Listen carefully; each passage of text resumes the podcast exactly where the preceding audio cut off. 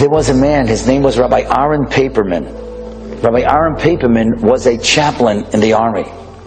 As a matter of fact, his daughter told me he learned in the Telz Yeshiva, and he was a rabbi in Springfield, Massachusetts. And when the war ended, he went to Rabbi Elia Meir Bloch, the Telz Rosh Yeshiva, and he said, I had the opportunity to become a chaplain. Should I leave my position as a rabbi and go back into the DP camps and help the Jews there, or just stay where I am?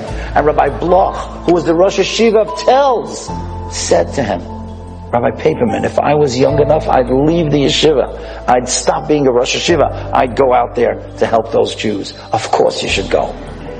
So Rabbi Paperman comes, and he comes to a DP camp outside Italy, and there are many, many Jews there.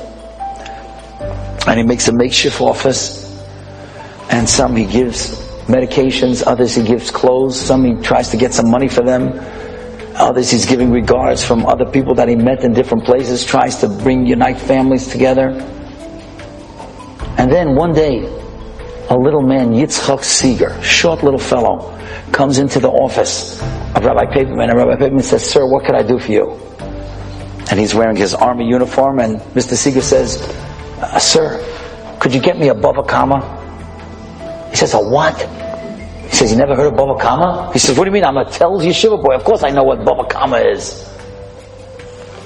He says, Why do you want a Bava Kama? Why do you need that Gemara right here in the DP camp? He says, I'll tell you why.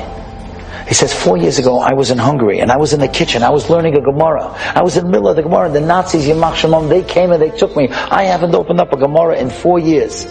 You get me a Gemara, and I'm going to nurse myself back to health. And Rabbi Paperman closed the office and he went to a library that was not far away that had been ransacked, but not burned completely. And he went and he found him a Gemara and he gave him the Gemara. And the guy Taka nursed himself back to health. Eventually he came to Flatbush, he built a family, he got married, had children and grandchildren. How does that happen? What made that person ask for the Bava Kama? And you know what the answer is? One of the songs that many people sing on Simchas Torah. Torah Hashem Tamima Meshivas Nefesh. The Torah of Hashem is so perfect. It's the tranquility for the soul. We're going through very difficult times. Not only the recession, the shidduch crisis, kids at risk. There's so many things that we're worried about. Where do we get tranquility?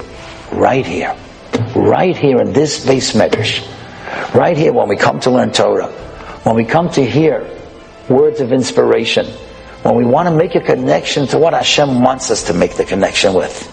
Whether you learn Chumash, whether you learn Mishnah Brura, whether you learn Tanakh, whether you learn Gemara. Shulchan Aruch makes no difference. When you learn, God is talking to you. When you daven, you're talking to God.